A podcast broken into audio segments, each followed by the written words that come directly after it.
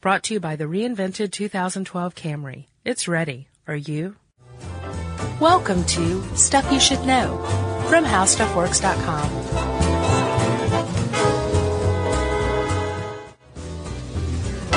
Hey, and welcome to the podcast. I'm Josh Clark. There's Charles W. Chuck Bryant, and that makes this Stuff You Should Know. Right? That's right. How you doing? I am well, sir. How are you? I'm pretty good. It's lovely here in Atlanta. It is. It's like 75 degrees. Beautiful. It's like San Diego moved here. Yeah. Hey, you hear that music, Josh? Yeah. Yeah, that's Ben Sollee, who we'll meet later, right? That's right. I could listen to that stuff all day, man, that cello music, Appalachian. Awesome. Chuck. I love it. Yeah. Let's get into this one. All right, let's do it. This is the shortest intro ever. Okay. Okay, but it's telling. It's a good one. And you would think that I would have had it ready since it's the intro, you know? Yeah, that's all right. But I like to play things fast and loose, kind of by the seat of my pants. And I also like to see how much time I can fill up while I look for things, right? Yeah. Like I've done. You've got just it, though. Then. But, Chuck, I'm going to give you a shocking statistic. There are going to be a lot of those in this one. In the great state of West Virginia, which is next to Virginia, just west of it, though. Okay. Since 1979, the number of employed miners in that state, and mining is the number one industry in West Virginia. Yes, coal mine country. The number of miners since 1979 in that state has declined from 60,000 to 22,000. According to the state's Senator Robert Byrd. But coal mining itself has dramatically increased over that time, so how do you explain that? Well, as a matter of fact, the whole podcast that we're about to do explains it very clearly. Yes. A type of mining process called mountaintop removal mining. Yeah. Or strip mining. Well, it's a type of strip mining. Yeah, apparently one person called it strip mining on steroids. Yeah. Is very much responsible for the ability for coal mining to just go through the roof in Appalachia while requiring fewer and fewer people. Right. So while coal has increased, unemployment has increased as well. Yeah. And I guess let's just get right into it because this one is chock full of stats and stories, and this is an unusual podcast for us. And by the way, this one is officially yours.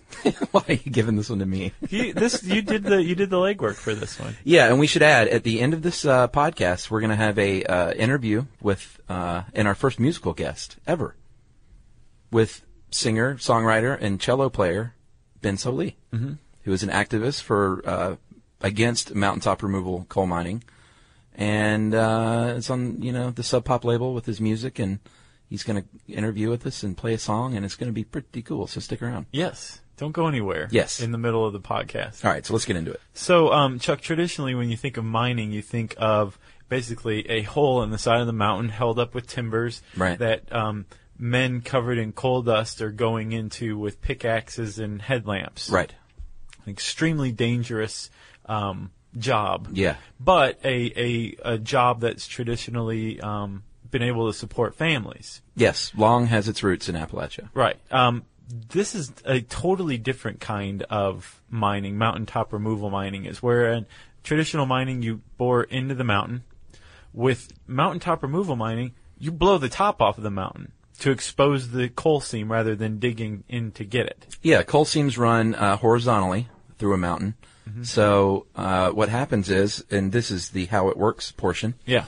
And it's pretty amazing how they do this. Yeah. And even Ben has told me it's pretty amazing. Even though he thinks it's an awful practice, it's pretty amazing nonetheless. Sure. They clear cut the forest. They scrape away the topsoil, lumber, herbs, all that stuff. Herbs? Herbs, yeah. Wildlife and habitat. The wildlife habitat is destroyed. Vegetation is destroyed. And in their defense, they customarily, they send a guy in with a machine gun who just fires into the air for a full day, and then he comes down the mountain. Then they start clear cutting. So they do all this. Once they've done all that, they blow up the top of the mountain as much as 800 to 1,000 feet I've seen. Yeah. The mountain is just gone. That's why they call it removal. Yeah. And it's flattened out, and it looks like a barren moonscape instead of a forest and a mountain. Yeah, that's the term that's used by just about anybody who has anything to do with either it's supporting or opposing coal mining, mountaintop coal mining. Mm-hmm. Moonscape is the word that everyone always uses. Right. That's what I was trying to get out. From that point, they have these big shovels that come and dig into the soil, haul that stuff away into the valleys nearby. Yeah, because it's not like this stuff disintegrates. This thing that's called overburden by the mining industry, which is, you know, rock, soil, dirt, trees, land. Yeah. Yeah. It doesn't just evaporate. You have to get rid of it. Yeah. Got to put it somewhere. And then something called a drag line, which is one of the more impressive machines I've ever seen. Yeah. It's huge. Yeah. How big are these things? They said somewhere 20 stories. Yeah. And they weigh up to 8 million pounds. Yeah. And apparently they're. So you saw that picture? Yeah. It looks like an oil rig on like tracks. Yeah, pretty much. Yeah. So the drag line comes in to expose the coil, digs into the rock. These machines scoop out the coal. The machines that scoop out the coal? Yeah. Their buckets can hold up to 20 compact-sized cars. Wow, that's large. These are massive operations. And the result of this is the narrow valleys have been filled. It's called valley fill. And one we got a bunch of stats. Here's one. Coal companies have buried more than 1,200 miles of headwaters and streams. Rivers and streams buried underneath this stuff, gone forever. Yeah, with the overburden. Remember the stuff that they blew the top of the mountain off of? Yes. And they have to get rid of it. There's two ways to do it. One, you truck it off of the mountain in dump trucks, which is done, but it's also extremely expensive and time-consuming. Right. Or you move bulldozers up there and you push the overburden into the valley below. Right. Typically in a valley, there's going to be some sort of stream, water supply, ecosystem. People living there? Yeah. And if you have a permit, if you apply for a valley fill permit, you're usually granted one, and you just push that stuff into the valley and then start getting to the coal. Right. And so that's there's a lot of problems with this, and we're going to try and hit on all of them, the myriad issues. It's not one of these things. Do you think we could just stop right here? We probably could. Another one of the issues is something when they wash the coal.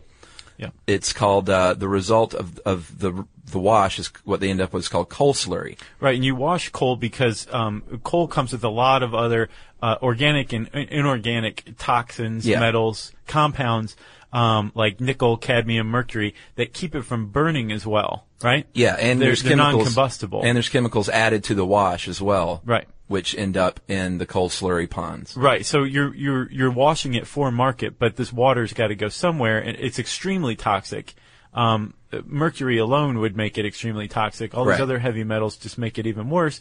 So you either inject them into old mines, old abandoned mines is one thing that they do with coal slurry, or you wash them into holding ponds, which are basically earthen dams built into the side of the mountain. Yeah. Which can be precarious, as we'll find out. Yeah, and if you've seen coal slurry, I mean, just type it into Google Images. It looks like soupy black sludge. Yeah. Is about the best comparison I can make. Sure. So these ponds, one of these actually busted. The dam broke in 1972 in West Virginia at Buffalo Creek, and 132 million gallons of this stuff rushed through the valley. Killed 125 people, injured 1,100, and 4,000 people were left homeless. And these, by and large, are very poor people, which is one of the keys here that we're going to keep hitting on. Yeah. I think Wise County, West Virginia, the average income is like $18,000 for a family, something like that. Yeah, graduation rate is about 60%, and the poverty level is exactly what it was during the, was it Eisenhower? I think so. Eisenhower administration, when he went there and said, we have to end poverty in West Virginia, it's the same, 30%. Oh, LBJ. Yeah, Johnson, sorry. Yeah. So once this whole operation's done, there may be more than one seam, and there's different ways to get into it. Like you can dig in from the side, high wall mining, or you can blow the top off the mountain, or you can do both. Right. But once the mountain's exhausted, and these are massive sites. There's one in Virginia, I believe, that's like 35,000 acres. Yeah. Which apparently, that's one site. Yeah, that's just one mining operation. Or you could also call it one former mountain. When time was, when you left, that was that. You got your coal and you got out of there, and the mining operation was abandoned. Right. Nowadays, you are supposed to, most mountaintop removal permits come with an addendum that you have to do some sort of reclamation. And the reclamation process typically is supposed to involve basically piling rock and stuff back up, regrowing this area, and trying to basically simulate a mountain again. Yeah, and then 1977 was when that was first introduced. The Surface Mining Control and Reclamation Act established standards. They said back then that the goal was just to get grass to grow, anything to grow. Right. And reclamation is a good thing in theory, but one of the knocks that activists like to point out is that what happens on paper isn't always what happens in reality. Mm-hmm. And there's been studies that show that the soil is still not the same decades later. It's just not the same. You can't make it what it was. Right. There is one sterling example of what can be done. It's called the Powell River Project. Yes. So the Powell River Project is in Virginia, I believe, and it's 1,100 acres. It's a former mining site. It's just a leveled mountaintop, and some care was given to it, and now it is basically a wildlife preserve. It has strawberries and blueberries growing on it, and sugar maples, and cattle is grazing on the turf. The wildlife that's come back are screech and barred owls, coyote, bear, turkey. They're basically this mountain is getting back to nature, right? Yeah, primarily financed by the coal industry. Yes, must say. So, gotta say that. And I think the deal is, if everything went down like it's going down at Powell River, there would be fewer issues. But that's not the case, unfortunately. Right. That's just a sterling example of what could be done. Well, this is what happens when you spend, decades and lots of money on this one particular site. For the most case, I think you told me that they just, throw some grass seed down over the old site. And that's that. Right. And we should probably start now talking about the environmental impact. There's basically two ways you can classify the impacts that this has. Three ways. One, economic, which looks like it should be good, right? But if you look at the rates of unemployment and the continuous poverty in Appalachia, you'll actually see that it's not so great. The economic impact, the environmental impact, and then the human impact. So let's talk about environment. We were talking about coal slurry, right? Yes. You have to put that coal slurry somewhere. The earthen dam, like you said, at Buffalo Creek in 1972 collapsed, spilled 132 million gallons, and killed 125 people, right? That's right. In 2000 in Kentucky, there was another dam break, 250 million gallons of sludge. Flowed into the tug fork of the Big Sandy River, and affected streams and rivers up to 100 miles away. More than 1 million fish and other wildlife died. One of the biggest environmental disasters in this country's history, and a lot of people probably never heard of it. It's apparently the areas of exposure was 20 times that of the Exxon Valdez disaster. Yeah, and I believe it was either this one or the other one. One of the coal company heads called it, because heavy rains is what eventually caused the dam to break on top of the slurry, called it an act of God. Yeah, and I believe that's how it was left. So sort of washing our hands of it, it was because the heavy rains, and that's what happened. So you also mentioned valley fill, where streams have been affected just by being buried, which means no more stream. I got a stat for you there. Okay. 6,700 valley fill permits in the United States have been... Since 1985? Yeah. 6,700 times this has happened. Actually, I think it's more than that. I think it's in the 7,200s, because that stat was between 85 and 2001. Oh, okay. And we found another one, Chuck, that's there's been about 500 or so from 2001 to 2008. Yeah, things have really ramped up here in the last decade. Yeah. As far as MTR goes. So... back to the streams as well. Apparently there was this study in science where 12 environmental scientists got together. In Science Magazine, you say. Yes, I should. You know, in Science. In January, January of 2010, 12 environmental scientists got together and did a survey of the literature of on the environmental impact of mountaintop removal mining. Yeah.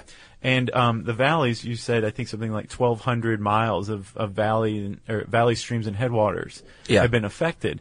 Well, these guys sampled water in 73 of 78 streams, or they did a study on this and found that 73 of the 78 streams they sampled had deformed fish carrying toxic levels of selenium, which is a heavy metal, which is not good. And if your fish is deformed, that's not good in general. Yeah, The Simpsons classic Blinky. Episode of Blinky. Sure. How many eyes was it? 3 eyes? 3 eyes. Yeah. Almost said 4. We would have heard it about that. Drinking water is another problem because of coal slurry. These earthen dams are a temporary solution to begin with, but they can leak. And that coal slurry can enter drinking water. Yeah, and you know, just to recap real quick though, on the reclamation, that I did find that study from earlier. The study said that 15 years after a mountaintop was leveled at this one site, trees had still not regrown because they just can't make the soil like it used to be.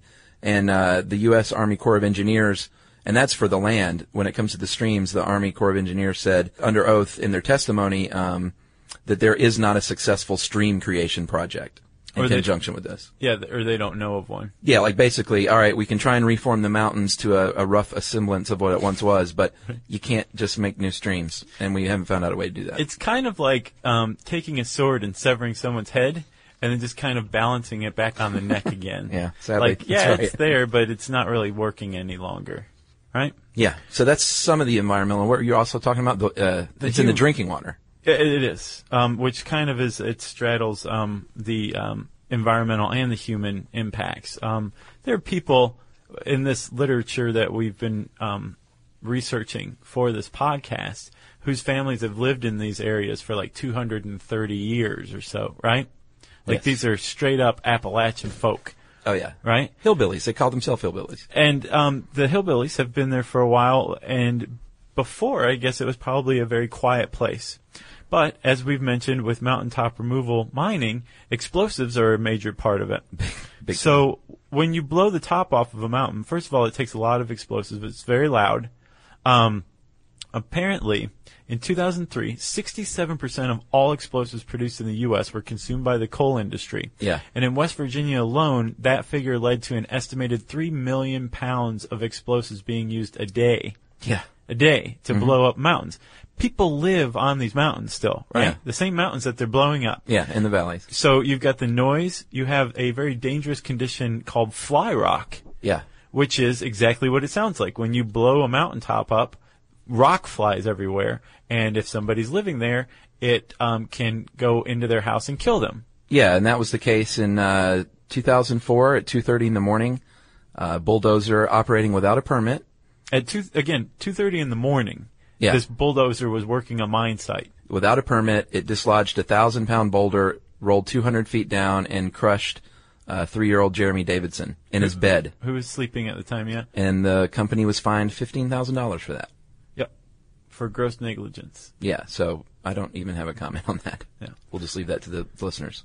I have some more deaths here, if you want to be dark for another moment. Sure. In West Virginia, 14 people drowned in the last 3 years because of floods and mudslides. In Kentucky, 50 people have been killed and 500 injured over the last 5 years by coal trucks that were illegally overloaded. And on the flooding thing, I think they said that in this one spot in West Virginia that there were 3 what they call a 1,000-year flood or a 100-year flood in 10 days. Yeah. 300-year floods in 10 days in this one region. Yes.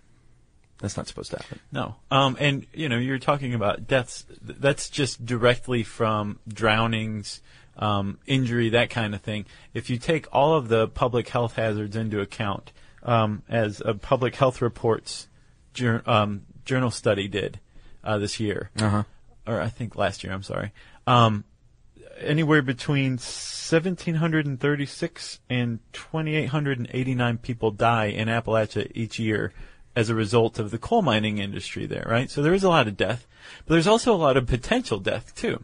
Sickness, yeah. We talked about Buffalo Creek where the slurry pond dam broke and killed 125 people. That was 130 million gallons of coal slurry, right? Yeah. Killed 125 people. There is a place called Marsh Fork Elementary School. Yeah, I saw a documentary on the school. So Marsh Fork has, I believe, 200-something students going there every day.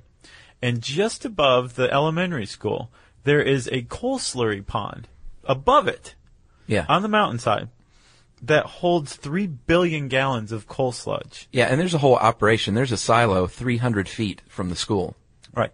So rather than the 132 million gallons, we're talking about 3 billion gallons poised behind an earthen dam right above an elementary school. So there's a lot of potential for disaster as well, right? Yeah, that's Massey Energy. That's one of the bigger coal companies in the United States. You might remember Massey's name by the Upper Big Branch mine explosion that happened about a year ago from 2 days ago. Oh, yeah. It was April 5th, 2010. Right. That explosion killed 29 miners and leaving 3 others trapped. So Massey is, like you said, big in traditional mining, surface mining, and regulation, actually. One of their former executives was named a deputy energy secretary for fossil fuels a couple of years back. That's right. President Bush appointed what was his name? His name was Stanley Subaleski. He was appointed in 2007, right. December 2007. To the Department of Energy. Yeah. Okay. Back to Marsh Fork Elementary School. That actually one of the documentaries I saw yesterday was on that school specifically. Yeah. And West Virginia activist Bo Webb, he's one of the leading activists on this cause, found that 80% of the parents are saying that their children are coming home from school with a variety of illnesses like nausea, diarrhea, vomiting, shortness of breath, wheezing, asthma, long-term effects, kidney damage. There's been a lot of kidney damage in that area, liver damage, spleen failure, bone damage, and cancer of the digestive tract. And Bo has actually it wasn't Bo, but one of the other activists there. They were trying to raise money in this documentary to build a new school, not 300 feet away from a coal mining operation. And they were trying to raise it by donating pennies. And they, in the documentary, they marched and had a rally at the governor's office in West Virginia.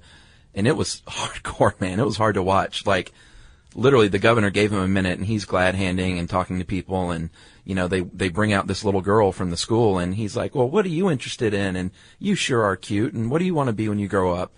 And basically, the kid's just like, I don't want to live under a coal mine, and I don't want to be sick anymore.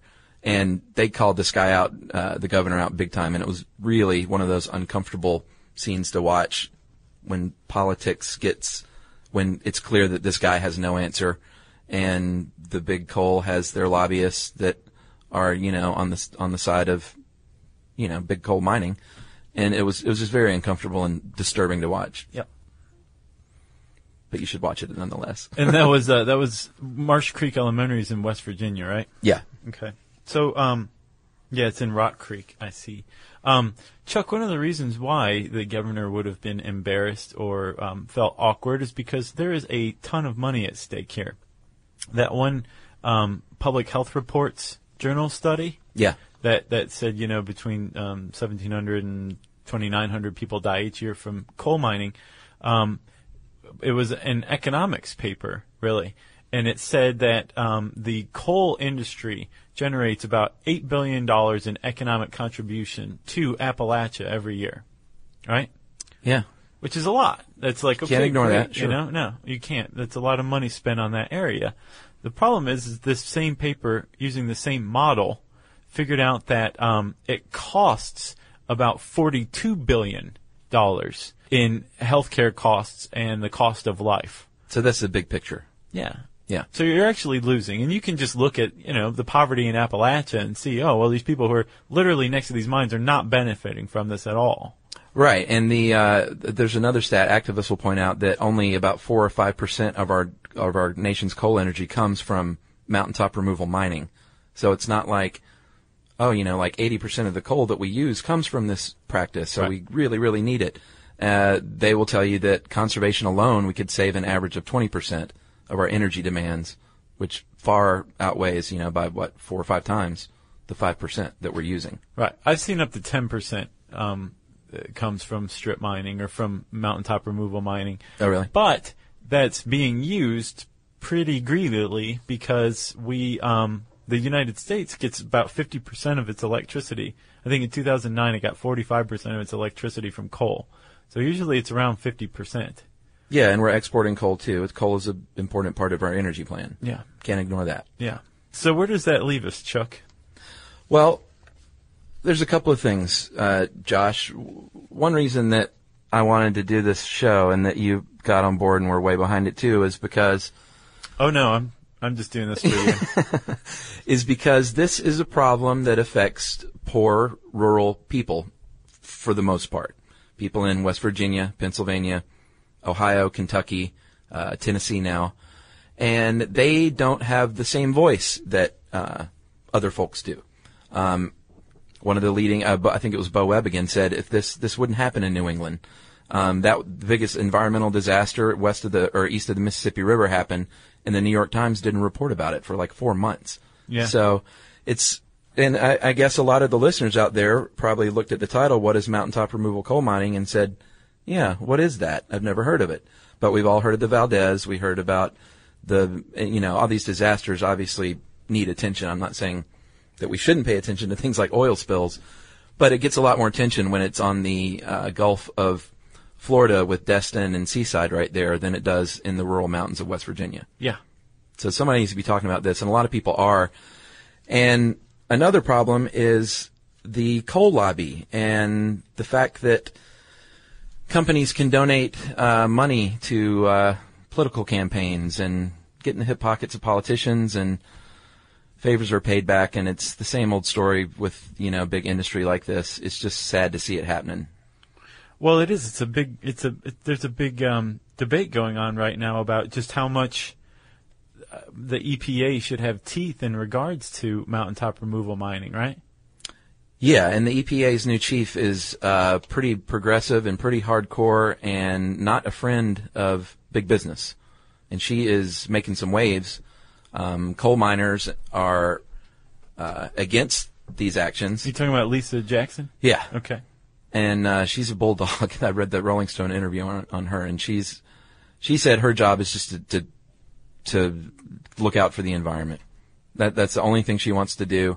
And, you know, if you're in her way, she's going to try and knock you down. Well, we'll see, but that's still not enough for a lot of people. I think the general consensus among activists and probably people who live in school buses on the side of a mountain nearby a mountaintop removal operation is that it should be banned outright. Yeah, that process, yeah. Not mining those particular sites, but that type of mining, that method of mining should just be completely outlawed. Yeah, I mean, most of these permits were issued during the Clinton and Bush administrations. Second Bush, obviously. And there were certain key provisions to the Clean Water Act that were rewritten to reclassify waste associated with strip mining as benign fill material. Yeah. A federal judge rejected that, but then that change was upheld in 2003 by a Fourth Circuit Court judge. And then Obama comes in, and people said, "All right, dude, you're the environmental guy. Get rid of this altogether in the first 100 days." Didn't happen. But Obama has introduced stricter guidelines now, and the EPA has on to curtail mountaintop mining, hailed by certain environmentalists. But if you talk to Bo Webb, he'll say, "That ain't enough, brother." He's like, "You got to outlaw mountaintop removal mining, period. And anything less than that is just playing into the hands of big coal." It's surprising that it has been allowed to go on. I mean, the idea of blowing the top of a mountain and then pushing it into the valley below, covering up the stream, and then introducing coal slurry to this local environment in an age where there's such a thing as Earth Day, and people are like, "I will never use a paper or a plastic bag. I use my own that I bought and brought from home that this is going on is it's startling. Yeah. Well, I said that there were some efforts by the Obama administration to curtail this.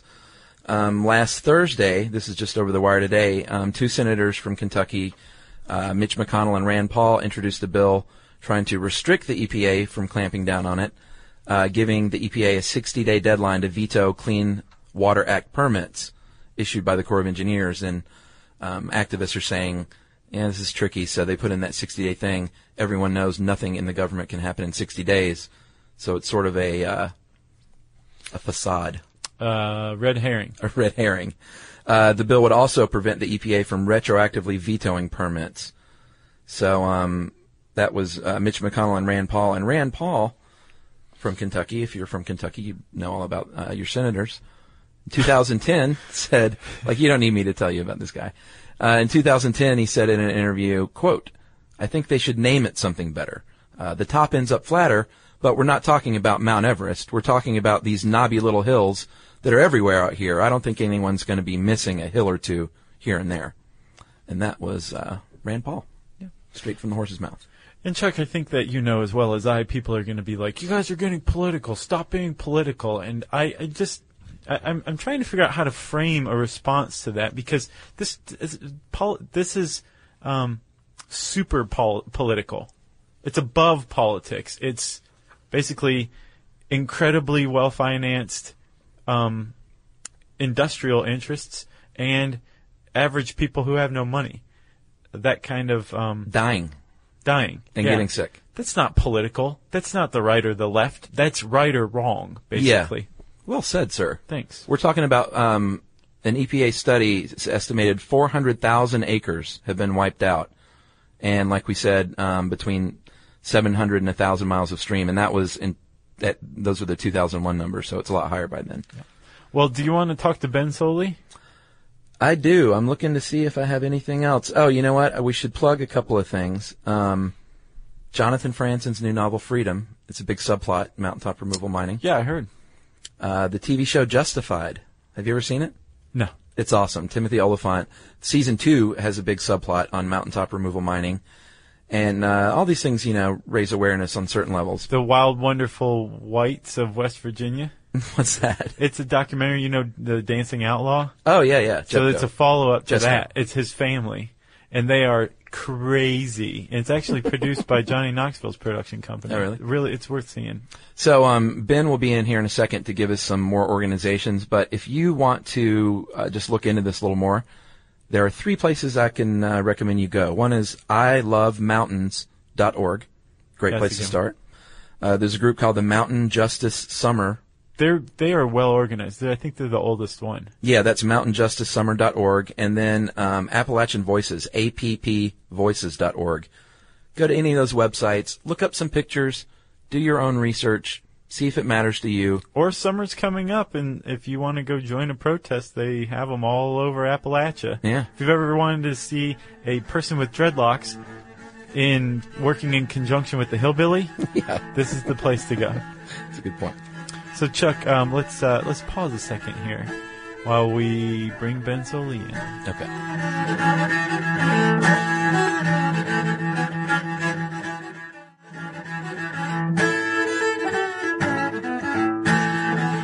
So, we are back. It seemed like a brief second to you, but it was about 10 minutes to us. At least. Something like that. Yeah. And in the studio for our first ever musical guest, we have Mr. Ben Sollee. Welcome, Ben. Hello, fellas. Ben is a singer, a songwriter, and a cellist. Check. He is a Kentucky native. Right. And he is a mountaintop removal coal mining activist. And in 2010, Ben, you put out an album on the Sub Pop label, produced by Mr. Jim James of My Morning Jacket.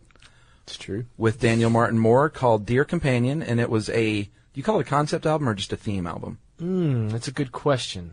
Some folks refer to it as a protest album. Okay. Some folks refer to it as a album of an issues-based album, and we just kind of looked at it as a tribute album to a really beautiful part of the country. Okay. And bringing that part of the country and that sound and kind of our heritage as Kentucky musicians into like the urban context and mixing all that stuff up. Well, since that was one of my questions anyway, just tell us a little bit more about that project. I know, did 100% of the proceeds went to ilovemountains.org? Yeah, well, I mean, all of the proceeds that we would have gotten as artists. Right, sure. Yeah, and in the record world, you know, there's you get a portion of it from record sales. There's no such thing as a free album. 1% went to ilovemountains.org. No, actually, it was like, I mean, to be specific, it was 13-point-something%. The portion that we would have gotten as artists. Right. So we just donated that. That's great. To App Voices, and mostly because they run an amazing website and called ilovemountains.org. And the goal of the record was not to, like, protest anything or, you know, necessarily pick a side. It was more to, like, raise awareness, be a catalyst for conversation. That's what we just did. Exactly. So in that way, we wanted to support the thing that was we felt like was one of the best things for a national conversation, which was the website where people can go and find out how they're involved and what to do. How did you get into where did your desire to raise awareness about MTR come from? It's a good question. I think it all started with an author that read a story. This guy's name is Silas House. Mm-hmm. He's a well-known author there in the Kentucky central part of America region. He's an amazing writer, and he came and read on a show that I was doing this, you know, beautiful entry about a lady who had posted herself up on this mountain site, and she was not going to allow the machines to kind of rip up the land, which had been in her family for years and years. And that, you know, it was it had a lot of emotion and energy in the writing.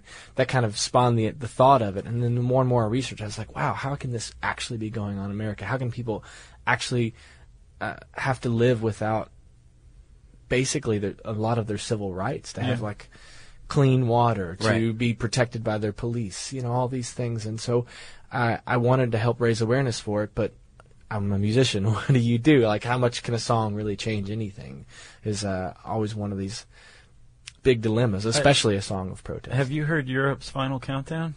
Mm-mm. That changed everything for me. Yeah. You know the song. Mm. I don't actually. Oh, we're going to play it for you. I'm going to buy you that MP3, as a matter of fact. Oh, that's sweet. Thank you. Yeah. So tell us a little bit more about Dear Companion and your work with Daniel Martin Moore and Jim James and Sub Pop and how that was packaged. I know that was very unique. It is unique, and Sub Pop is a really amazing record label for even taking the time to, like, look at putting this thing out. Right. And I think a big part of that is because they started as a label that was based in a community. Like, they started, you know, putting out the punk rock music of Seattle. Uh-huh. And they grew big, and they put out music and everything now. But this is their way of reaching into a different community and being part of a conversation. And in a lot of ways, folk music kind of has that punk, like, against the common thing. The establishment. Against the establishment. The man. The man. Yeah. The man, whatever, the industry. And so I think this really resonated with them. So they took the time and energy to put it out. Working with Daniel Martin Moore was he's a tall, handsome, crooner sort of fella. He is. And he also lives in Kentucky. And before we even met, he was very active in raising awareness about mountaintop removal with a song called Fly Rock Blues. And fly rock kind of describes the materials that fly off into the air when they explode the mountains. Yeah, we talked a little bit about that. Yeah, it's amazing stuff. I mean, sometimes boulders as big as houses go flying hundreds of yards. I mean, it's an amazing, powerful, explosive force, and land in places way outside the digging zone. Right. So that song inspired me to work with him on this project. And then Jim James came on board. Also Kentucky native. And he had done a lot of work with Kentuckians for the Commonwealth, an organization there in Kentucky. And he just was a great voice for being able to take these influences of Appalachia, take our own songwriting, and also bring them in with kind of the relevant indie rock and this kind of sound that is associated with him and My Morning Jacket. And quickly on the packaging too, was there a map that was included, or there's a beautiful picture of Appalachia. Okay. And what's unique about the picture and the reason that we chose it is it's not some, you know, long shot landscape of the rolling mountains, old Appalachia and fog. It's not this idealized thing. It's simply a valley.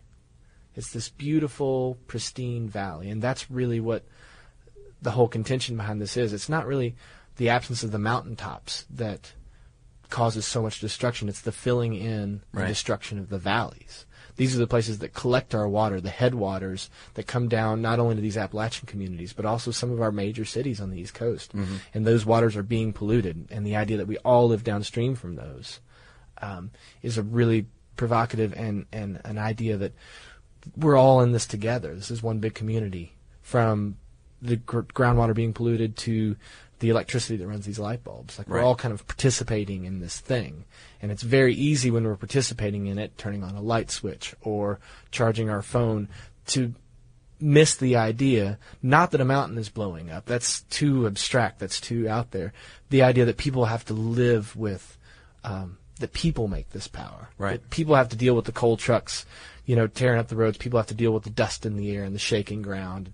People have to deal with the loss of land values. Like, there are people that are living very hard lives to make sure that we have these things. And I think, from a positive standpoint, we need to appreciate that more. Right. Not just protest them, not point our fingers and look at them and say, look at those poor people, but say thank you in a lot of ways. And that's what we tried to do with Dear Companion, was to say thank you, celebrate Appalachia as a landscape, as part of our American heritage. You know, everything from the fiddler chop, you know, the man beside his cabin chopping wood, or the fiddler playing while the guy's dancing, like these American things that have been turned into musicals and shows.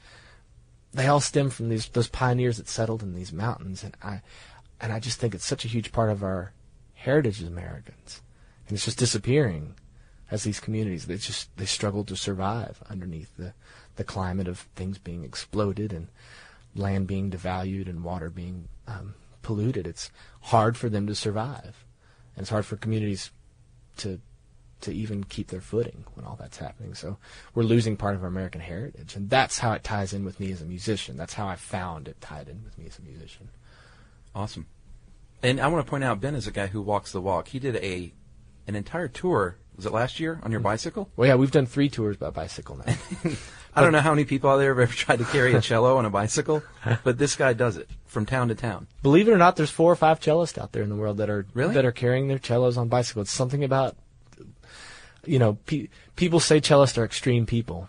I don't think that. But I just really got into this idea of not being sustainable or being green. Slowing down. Right. The idea that I wanted to be more involved in these communities. I felt this unsettling feeling that I was coming through these places, putting on a show, asking people to buy the music, and then moving on to the next. Right. Driving 8 to 10 hours the next day sometimes to get to some distant community where a promoter was willing to put out money to put on a show. It felt like a little bit of a fleecing thing, and somewhat dishonest in a lot of ways. It wasn't real, and people romanticized it, but it wasn't really real. So the idea of getting on a bicycle, slowing down, not being able to roll up our windows or just stay on the interstate and zoom past the place.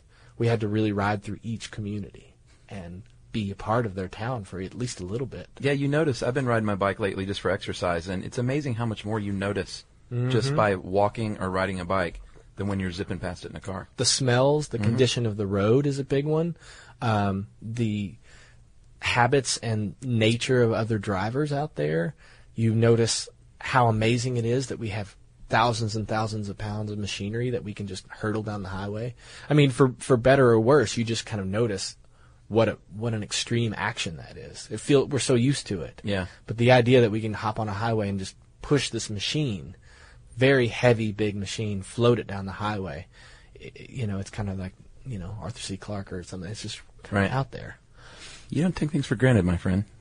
All right, well, before we get involved with the music... Yeah, do you mind sticking around and playing us a song? I would love to. Okay, good. We plug ilovemountains.org. Is that a good place for people to start?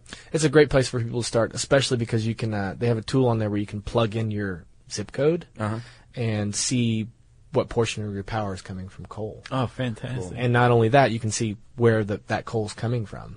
Yeah, it's a great website, ilovemountains.org. It's a cool, not coal. That's cool.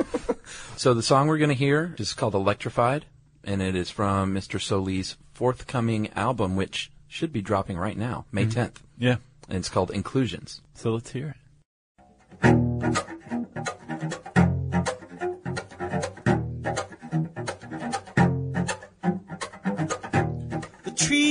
are electrified. The streets are electrified. Your ears are electrified. My voice is electrified. Your heart is unsteady. They can make it beat in time. Your mind is confused. It will be clarified. You're old-fashioned. You will be modernized. Everything is electrified. Everything is electrified.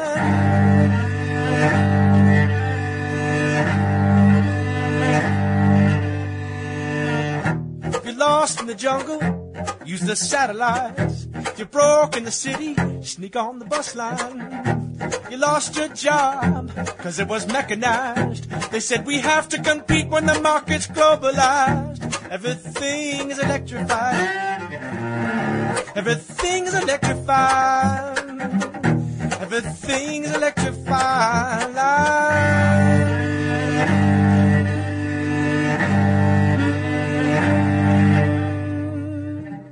My bare hands touch the base of your spine.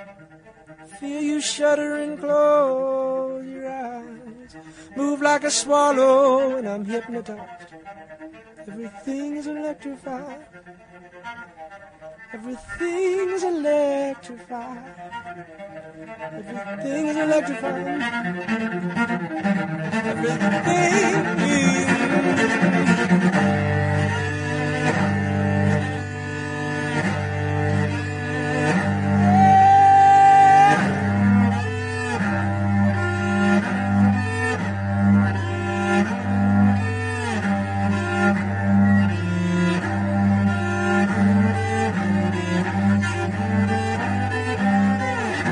Some folks are heroes, others may be vilified. Assess your losses, learn to diversify. Find your higher calling and evangelize. Build your congregation, now you're televised. Everything's electrified. Everything is electrified, yes. Everything's electrified. Everything's electrified.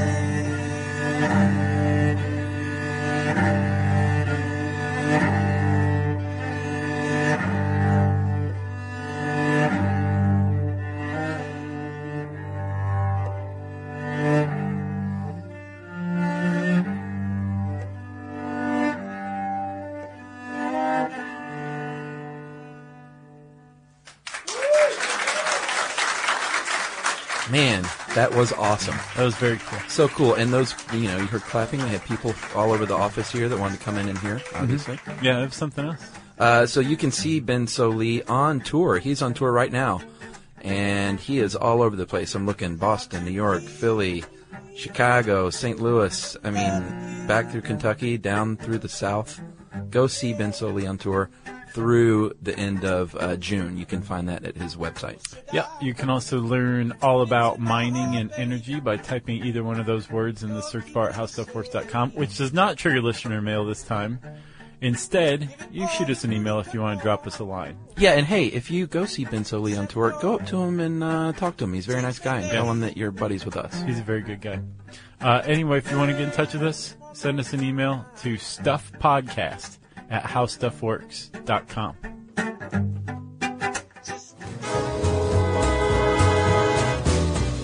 For more on this and thousands of other topics, visit howstuffworks.com. To learn more about the podcast, click on the podcast icon in the upper right corner of our homepage. The HowStuffWorks iPhone app has arrived. Download it today on iTunes. Brought to you by the reinvented 2012 Camry. It's ready. Are you?